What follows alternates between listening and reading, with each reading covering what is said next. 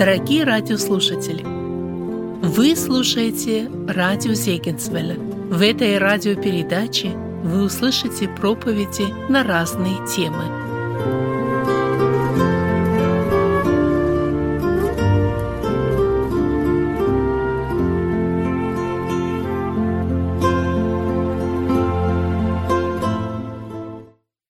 Мир вам, братья и сестры!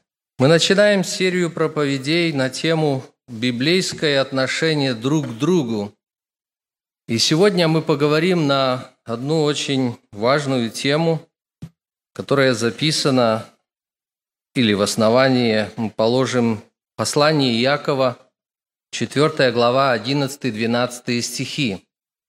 «Не злословьте друг друга». Давайте прочитаем эти два стиха вместе – не злословьте друг друга, братья. Кто злословит брата или судит брата своего, тот злословит закон и судит закон. А если ты судишь закон, то ты не исполнитель закона, но судья. Един законодатель и судья, могущий спасти и погубить. А ты кто, который судишь другого? Не злословьте, не обмовляйте. Do not speak against one another. Это повеление для нас, братья и сестры. Однажды как-то вечером по дороге домой один человек по имени Джон подобрал человека, который стоял на обочине дороги и просил, чтобы его подвезли. Когда они ехали, Джон начал подозревать своего пассажира и решил проверить, в безопасности ли его бумажник. Ну и, конечно, во время движения он посмотрел на место между сидениями, где обычно лежал бумажник, и увидел, что бумажника там нет. Он остановил машину, приказал пассажиру выйти и таким приказательным тоном сказал, «Немедленно отдайте бумажник». Пассажир передал бумажник, и Джон уехал. Когда он вернулся домой, будучи еще под впечатлениями, он начал рассказывать эту историю своей жене, но жена его перебила и сказала, Джон, пока ты еще не успел продолжить, я хочу тебе сказать, что сегодня утром, когда ты уехал, ты забыл свой бумажник дома. Братья и сестры, почти не состоялось злословие, но жена остановила. И вот сегодня мы хотим порассуждать о том, что ж такое злословие, откуда оно берется – и что оно себя представляет. Апостол Яков пишет, не злословьте. Злословие, злоречие. Вы знаете, когда вот вникаешь в этот вопрос, в эту тему, то становится печально от того, что это поручение написано братьям. Не злословьте друг друга, братья. Если бы это где-то там в мире есть злословие, это совсем другое дело. Но здесь конкретно Яков пишет братьям, не злословьте друг друга, братья. Исследователи Библии говорят, что Иаков, брат Господень, который написал это послание, был пресвитером Иерусалимской церкви и написал это послание где-то в 60-х годах после своего 30-летнего пасторского служения. Имея большой опыт пасторского служения под водительством Духа Святого, он пишет это повеление, которое адресуется не только Иерусалимской церкви, не только верующим первого века, а всем-всем верующим, когда-нибудь жившим на земле и до нашего времени. Иаков говорит о важности обуздывать свой язык, воздерживаться от неприличных разговоров и проясняет в своем послании вопрос благочестия. Первая глава, 26-27 стихи говорят так. «Если кто из вас думает, что он благочестив и не обуздывает своего языка, но обольщает свое сердце, у того пустое благочестие. Чистое и непорочное благочестие перед Богом и Отцем есть то, чтобы, что, братья и сестры, презирать сирот и вдов их скорбях. Но это еще не все и хранить себя неоскверненным от мира. Если мы думаем о благочестии, насколько это важно, насколько это нужно, мы понимаем, что это требование Господа. Неконтролируемый язык показывает, что у человека не только шелуха, не только напускное, только вид благочестия, пустое благочестие. Мы знаем, что Господь все дает для того, чтобы человек, верующий человек, был благочестив. Он все дает для благочестивой жизни, но Он также возлагает ответственность на каждого человека, на каждого христианина хранить себя неоскверненным от мира. Не злословьте друг друга, братья, бодрствуйте, прилагайте усилия. Итак, что же такое злословие? Я уверен, что нам приходилось слышать, может быть, даже и не раз, слова злословия. Злословие – это речь, соответствующая действительности, содержащая что-то негативное о человеке или группе людей, не предназначена для исправления или улучшения негативной ситуации. Ну, может быть, несколько примеров, чтобы нам еще стало более понятно. Ну, скажем, девушка вышла замуж, а жизнь не ладится. А бывшие подруги говорят, «Ха, выскочила замуж. Думала, жизнь малиной будет, а не тут-то было». Это злословие. Или другой случай, например. Служитель, хороший проповедник. А дети, как у всех, Иногда такое выдадут, что не только глаза опускаются, а и сердце опускается. А люди смотрят и говорят, учить других легко. А вот своим детям рады дать не может. Пусть знает, как учить. Это злословие. Или слова в сторону старца, или опять же служителя. А что, он не таков, как все? Уважение нужно заслужить. Почему тут друг я должен оказывать кому-то сугубую честь? Ну, я не хочу развивать, что бывает за этими словами. Братья и сестры, это примере злословия. Исследуя Писание, я удивился, как много примеров, как много запретов написано относительно злословия. Левит, 19 глава, 16 стих. «Не ходи переносчиком в народе твоем и не восставай на жизнь ближнего твоего, не враждуй на брата твоего в сердце твоем. Я Господь. И становится понятно, что распространение плохой правды о другом человеке со злым умыслом, как и раз называется злословием. Злословие – это не клевета, это не выдумка. Злословие – это зло, замешанное или построено на части правды. Давайте посмотрим, братья и сестры, некоторые библейские примеры злословия. Иисус Христос умирал на кресте. И когда Он висел на кресте, проходили люди, потому что Голгофа была близко к дороге. И кто-то проходил по дороге, кто-то там стоял на Голгофе, кто-то там где-то рядом был. Они смотрели на Иисуса Христа и говорили, «Эй, разрушающий храм и в три дня созидающий, если ты Сын Божий, то спаси себя самого. Это злословие. И так и написано, что они злословили, проходя, они говорили эти слова. Или когда Давид убегал от сына своего Весолона, а Весолома, по дороге встретился ему семей из дома Саулова. Написано, он злословил Давида и говорил, 2 Царств, 16 глава, 7 по 8 стихи. «Уходи, уходи, убийца беззаконник! Господь обратил на тебя всю кровь дома Саулова, вместо которого ты воцарился, и предал Господь царство в руки Авесолома, сына твоего. И вот ты в беде, ибо ты кровопийца». Очень злые, нехорошие слова. Но подождите, а что здесь не так? Неприятно, некрасиво слушать, некрасиво тем более принимать, но а что же здесь не так? Даже в наше время многие люди, читая повествование о Давиде, о Давиде и о том, как он расправлялся со своими врагами, не будем говорить подробно, некоторые люди имеют проблемы принимать или понимать эту жестокость, с которой Давид расправлялся с ними, с аммонитянами, там, другими. Но речь Семея заметьте, братья и сестры, не направлена на то, чтобы Давид что-то сделал или что-то исправил. В этом и заключается злословие, что берется какой-то факт из жизни, правдивый момент, и он употребляется, чтобы унизить достоинство человека, чтобы на человека повлиять, не давая ему возможности что-то сказать в свою защиту или что-то сделать в свою защиту, не давая вот этой возможности для исправления.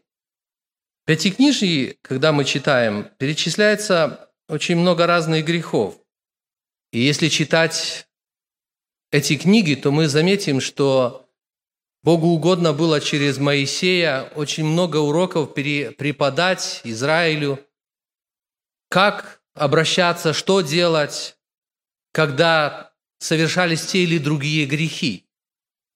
И нужно заметить, что грех злословия очень страшный грех, который выделялся особенно, особенно когда этот грех совершался в отношении родителей или Бога. Этот грех Богом был даже предназначен, чтобы за этот грех карали немедленной смертью. Злословие против родителей и злословие против Бога. Исход 21 глава, 17 стих. «Кто злословит отца своего или мать свою, того должно предать в смерти». Или Левит, 24 глава, с 11 стиха, там рассказывается история, когда один израильтянин, он был частично израильтянином, потому что его отец не был израильтянин, только мать. Хулил сын израильтянки имя Господне и злословил. И привели его к Моисею, посадили его под стражу, доколе не будет объявлена им воля Господня.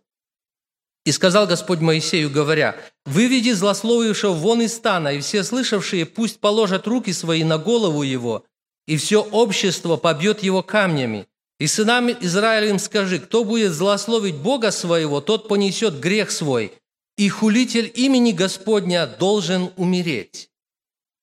Это Ветхий Завет, братья и сестры. Но Новый Завет, он тоже очень серьезно к этому вопросу относится. И мы читаем, что в последние дни будут люди надменны, злоречивы, родителям непокорны. Это апостол Павел пишет к Тимофею во втором послании. А также Павел пишет в первом послании Коринфянам 6 главой 10 стихом так. «Ни воры, ни лихаимцы, ни пьяницы, ни злоречивые, ни хищники Царства Божия не наследуют». Братья и сестры, посмотрите, в каком перечне грехов стоит грех злословия. Ни воры, ни лихаимцы, ни пьяницы, ни злоречивые, ни хищники Царства Божия не наследуют. Опять же, не будем упускать из виду, братья и сестры, что злословие – это не выдумка, это не ложь, это не клевета. Это распространение плохой, но правдивой информации с целью, с целью уничижения, унижения личности. Злословие – это зло в словах. Понятно, что уровень проблем у каждого человека или всех людей не одинаков. Кто-то поражен таким грехом больше, кто-то меньше. Но все-таки, когда мы изучаем этот вопрос, когда мы размышляем, возникает вот вопрос, откуда оно берется.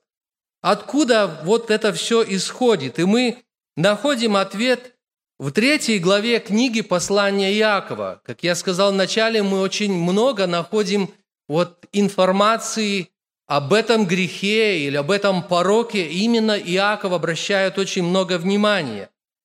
Смотрите, что говорят вот эти 14-16 стихи 3, 3 э, главы послания Иакова. «Но если в вашем сердце вы имеете горькую зависть и сварливость, то не хвалитесь и не лгите на истину. Это не есть мудрость, нисходящая свыше, но земная, душевная, бесовская, ибо где зависть и сварливость, там неустройство и все худое». Братья и сестры, то какое у нас благочестие и наше поведение зависит от того, что находится в нашем сердце. Иаков дальше продолжает, и 4 глава первым стихом он как бы еще больше нам картину открывает и говорит, «Откуда у вас вражды и распри? Не отсюда ли от вожделений ваших воюющих членах ваших? Желаете и не имеете, убиваете и завидуете, и не можете достигнуть, припираетесь и враждуете и не имеете, потому что не просите. Просите и не получаете, потому что не просите на добро, а чтобы употребить для ваших вожделений. Вожделения из сердца. Злословие, конечно, не обойтись без языка. Понятно, что что-то, какой-то орган, какой-то член должен, тело нашего должен привести это в действие, то есть издать, то есть произнести это злословие. Яков говорит, что язык – это огонь, прекраса неправды. Язык – небольшой член, но как много делает, небольшой член, но как много вещества зажигает. Когда я размышлял над этой темой, вот пытался себе представить, мне почему-то показался пример с сжиженным газом, с баллоном сжиженного газа, очень близко к этой иллюстрации. Газ, который находится в баллоне, состоит из нескольких компонентов. Это этан, метан, пропан, бутан, еще несколько тяжелых углеводородов. Сам газ, который находится в баллоне, он сам по себе не загорается. Можно открыть баллон, можно открыть комфорку и выпустить этот газ. Но если газу, который выходит, поднести огонь, он начинает гореть. Яков говорит здесь, если в вашем сердце, и, братья и сестры, мы исследуем и понимаем, что злословие, которое находится в сердце человека – оно идет в совокупности с чем-то, оно не одно само по себе. Оно идет вместе с завистью и сварливостью. И некоторые апостолы, когда писали свои послания, вот, например, апостол Петр, они даже чуть больше расширяют и говорит, а, Петра, 1 Петра, 2 глава, 2 глава, 1 стих. «Итак, отложив всякую злобу и всякое коварство, и лицемерие, и зависть, и всякое злословие, как новорожденные младенцы, возлюбите чистое словесное молоко. Злословие в совокупности с другими пороками и грехами, которые находятся в сердце человека, это грязная смесь. Она причиняет много проблем как самому человеку, так и тем, кто вокруг него, на кого эта грязная смесь распространяется – и к тому же она еще и жгет, потому что язык включается, человек выдает, человек говорит, человек печет, человек что-то делает. Яков прямо спрашивает, братья, откуда у вас распри, откуда у вас все это злословие? И он говорит, от вожделений ваших. Вожделение, ваши желания, ваши хотения, ваши стремления, что у вас, что мотивирует вами от неправедного желания, от неправильного отношения, от зависти и от того, что находится в сердце человека, все это проявляется, оно становится очень видным и опасным. И это может проявляться как в духовной жизни, так и в материальной, так и в обыденной жизни. Вот смотрят на человека. Кто-то говорит, ну вот благочестив человек. А кто-то скажет, это только сверху. Кто-то скажет, вот богатый человек, а кто-то скажет, богатый, потому что мало жертвует. Кто-то скажет, бедный человек. То же самое можно сказать, бедный, потому что мало жертвует, поэтому Бог не благословляет. Понимаете, как эта цепочка развивается и злословие даже на самого хорошего человека, оно распространяется оно обливает человека, оно вредит человеку. И в некоторой мере маленькая правда, может быть, даже не очень сильная, большая правда, но она делается вот этим вредом, который негативно направленный против человека. Способный человек ну, хочет показать себя. Я уверен, что мы слышали подобные примеры, и бывает в жизни такое, что очень часто себе люди позволяют говорить то и другое в отношении других. Не злословьте друг друга, братья. Это Яков пишет для всех верующих. Горькая зависть, сварливость и злословие – это близнецы-братья. Но почему злословие так вредно, так опасно? Ну, люди говорят, что, мол, уже я за правду, я же хочу, чтобы правда торжествовала, а ведь это то, что я говорю, это есть правда. Я же не говорю без основания. Но, братья и сестры, злословие – это плохо. И мы уже отметили, что злословие – это великий грех в очах Бога и в очах человека, и особенно, в, скажем, в жизни или, или в очах того человека, на которого направлено злословие. Но, во-вторых, здесь же, в прочитанном нами в начале стихах, Иаков отвечает, и он говорит, кто злословит брата своего и судит, тот злословит и судит закон – есть такое понятие, как закон царский. В чем заключается закон царский? В том, что он говорит, возлюби ближнего своего, как самого себя. И мы знаем, что на этом законе, на этих заповедях построено все. Возлюби Бога и возлюби ближнего. Так вот, если человек себе позволяет, если человек открывает свои уста если человек злословит другого брата, сестру, другого человека, он не становится исполнителем закона, который дан Богом. Вместо того, человек как бы отменяет, другими словами, он говорит, что я сам разберусь, что для меня хорошо и что плохо, я сам знаю, и мне виднее, что мне сделать с этим братом или с этой сестрой. Другими словами, человек как бы ставит себя на уровень с Богом, показывая, что у него есть право судить, отменять и поставлять законы.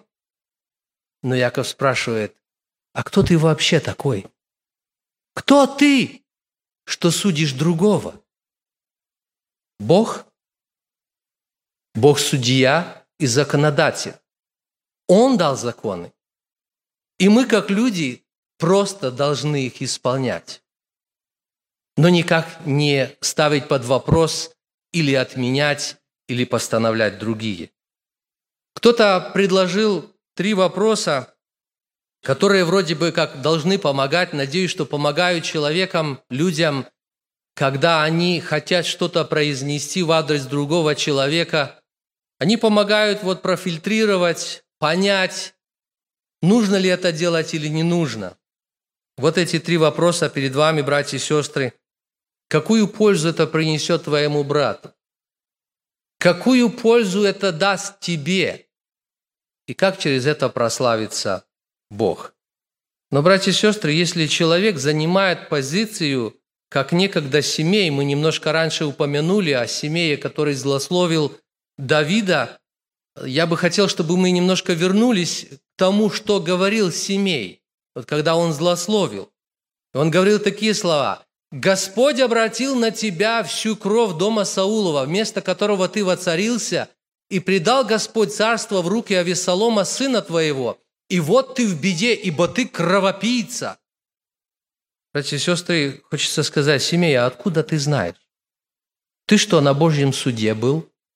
Или прежде чем совершить то и другое, Бог посоветовался с тобою? Или кто тебе об этом сказал, и кто тебе дал право даже так рассуждать?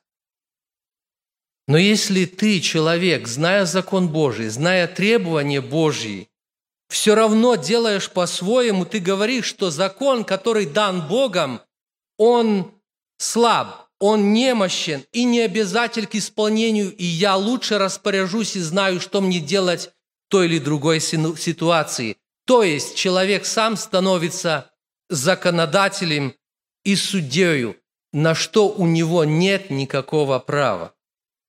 А что же делать? Есть простое библейское повеление «молитесь и благословляйте». И это работает в любой сфере жизни. Если видишь брата твоего согрешающего, то что? Пойди, поговори, обличи, помолись, обязательно помолись. И тогда совсем другая открывается перспектива. Совсем по-другому становится ясно, почему тот или другой поступает так или иначе. Тогда ты понимаешь, как тебе поступать и что тебе в этой ситуации нужно говорить. Если видишь и убежден в том, что у брата все хорошо, даже очень хорошо, благослови его. Благословение, которое ты произнесешь в адрес того брата, оно вернется и тебе, и тебе будет благословение. Не пробуй провести эксперимент, чтобы увидеть, что будет, если в бочку меда добавить ложку дегтя, потому что точно будет нехорошо. Позаботься о том, чтобы из твоего сердца исходил источник, несущий благословение, сладкую, а не горькую воду, воду благословения, мира, радости, благодати. И пусть Господь поможет каждому из нас, чтобы поистине у нас это было стремление. Я упомянул историю, когда Господь Иисус Христос был на кресте, когда Он висел распят, проходили эти люди, но там еще были два человека, которые были распяты, один по правую, другую по левую сторону. И один из них, написано, тоже злословил, а другой, а другой молился. И он говорил, «Помяни меня, Господи, когда придешь в Царствие Твое. Помяни меня». И Господь говорит, «Ныне же будешь со мною в раю». Когда у нас так много желания, когда у нас так стремление, когда у нас столько такой набор слов, братья и сестры, когда нам хочется решать чьи-то судьбы и, и делать какие-то заключения, дай Бог нам вспомнить о важности молитвы и помолиться.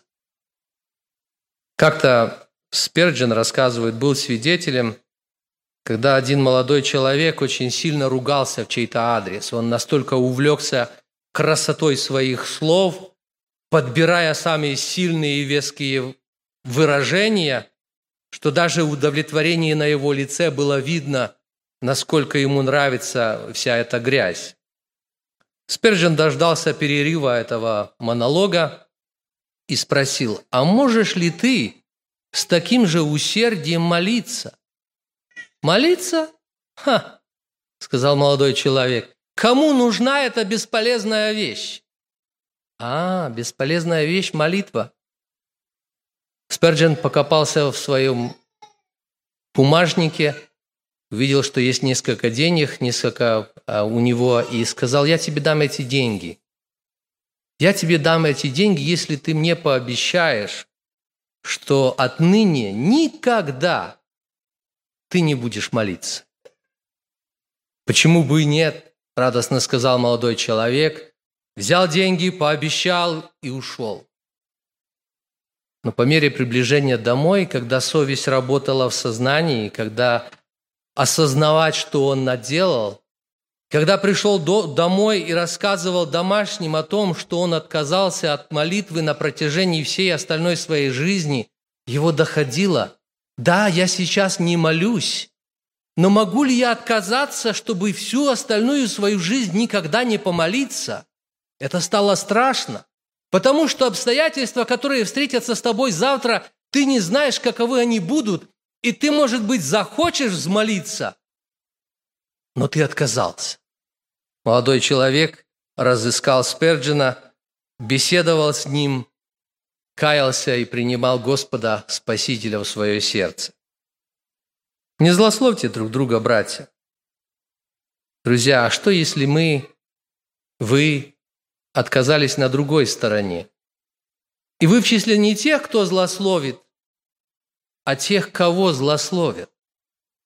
Слава Господу за то, что в Его Слове, в Его учении мы находим очень много поручений, очень много повелений, ободрения, наставления, как нам поступать в той или другой ситуации. Сластраждет ли кто из вас? Пусть молится. Весел ли кто из вас? Пойте псалмы. Если что-то не так, если хочется говорить, благословляй. Если злословят, молись. Если тяжело, предай все Богу, и Бог решит твою проблему. Павел, послание Коринфянам, говорит, нас злословят, а мы что делаем? Мы благословляем. Легко ли это? Не всем. Даже в большинстве нелегко. Но есть один момент, когда злословие в наш адрес, братья и сестры, может приносить нам радость. 1 Петра, 4 глава, 14 стих. «Если злословят вас за имя Христова, то вы блаженны, ибо Дух славы, Дух Божий почивает на вас. Теми Он хулится, а вами прославляется». Сам Господь Иисус Христос в своей Нагорной проповеди говорил, Матфея 5 глава, 11 стих, «Блаженны вы, когда будут поносить вас и гнать, и всячески зло, неправедно злословить за меня. Да, мы, может быть, не сможем избежать злословия в наш адрес, но злословить других нам запрещено. Это грех. Братья и сестры, я еще раз хочу в окончании обратить наше внимание на Господа Иисуса Христа. Писание говорит, что, будучи злословим, он не злословил взаимно. Мы часто говорим о том, что мы хотим быть подобными Христу. Мы хотим, чтобы это подобие, оно было все больше и больше видно в нас на протяжении всей жизни. Мы хотим быть подобны Христу, потому что Христос не злословил взаимно. Почему? А потому что в его сердце не было этой грязи, о которой мы чуть раньше говорили. У него в сердце была любовь. Движима любовь, движим любовью, он оставил небо.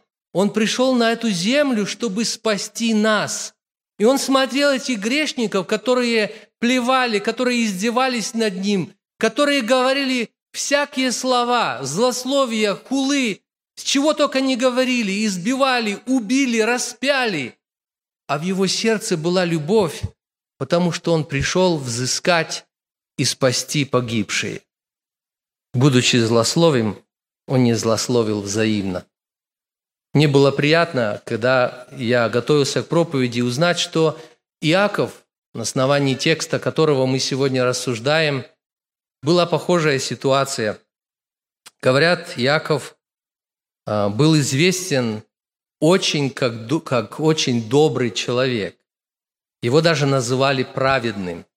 Как мы знаем, многие апостолы собирались и советовались, шли в Иерусалим, в Иерусалимскую церковь, где он считался столбом церкви. С ним считались, его спрашивали, он давал советы. Господь благословлял его, у него это была жизнь Господня. Но говорят, что он так много времени проводил в молитве – на коленях, что колени его стали твердыми и мозолистыми, как колени верблюда. Историки пишут, что в середине 60-х годов, и не только, кстати, Флавий пишет, но и другие историки, о том, что в середине 60-х годов евреи созвали весь Синедрион и велели Якову объявить с возвышенности храма, что Иисус не был Мессией. Иаков, брат Господень, который знал, кто Иисус Христос. Его заставляли сказать злословие с крыла храма, сказать, что Иисус Христос не был Мессией. Но вместо этого Яков выкрикнул, «Иисус – Сын Божий и Судья мира». История говорит, что его столкнули вниз и побивали камнями до тех пор, пока кто-то ударом дубинки не прекратил его страданий. А в это время он молился и просил, «Прости им, ибо не знают, что делают». Братья и сестры, да поможет нам Господь в нашей жизни не только услышать повеление Господа, не только знать хорош, хорошо теорию, не только выучить, может быть, целые главы наизусть из Писания. Да поможет нам Господь быть не слушателями забывчими, которые посмотрели, как вот этот пример в зеркало, они увидели себя, отвернулись и забыли. Забыли то, что, над чем нужно работать, за то, что забыли то, что нужно менять. Да поможет нам Господь, чтобы Слово Господне, оно входило в наши уши, в наши сердца, изменяло наши сердца, очищало наш духовный храм, чтобы там жил и действовал Господь, чтобы наше сердце было наполнено, наполнено любовью, любовью к Господу, любовью друг к другу. И тогда, тогда даже переживать за это не нужно будет, потому что от избытка сердца говорят уста. И пусть этот избыток будет проявлен именно в подобии Христу, в Его жизни в нас, в хороших качествах, плодах Духа, которые Господь хочет, чтобы мы приносили в нашей жизни до самого Его пришествия за церковью, чтобы мы понимали вопрос злословия, не злословии и правильно реагировали, когда злословят нас или других. Да поможет нам Господь, братья и сестры, Давайте преклоним наши колени и помолимся. Я понимаю, что вопрос такой чувствительный. И, может быть, не, немногие сейчас будут молиться. Но, братья и сестры, помолитесь в сердце своем. Проверьте себя. Проверим свое состояние, каковы мы перед Богом. И пусть Господь прославится в нашей жизни. Аминь.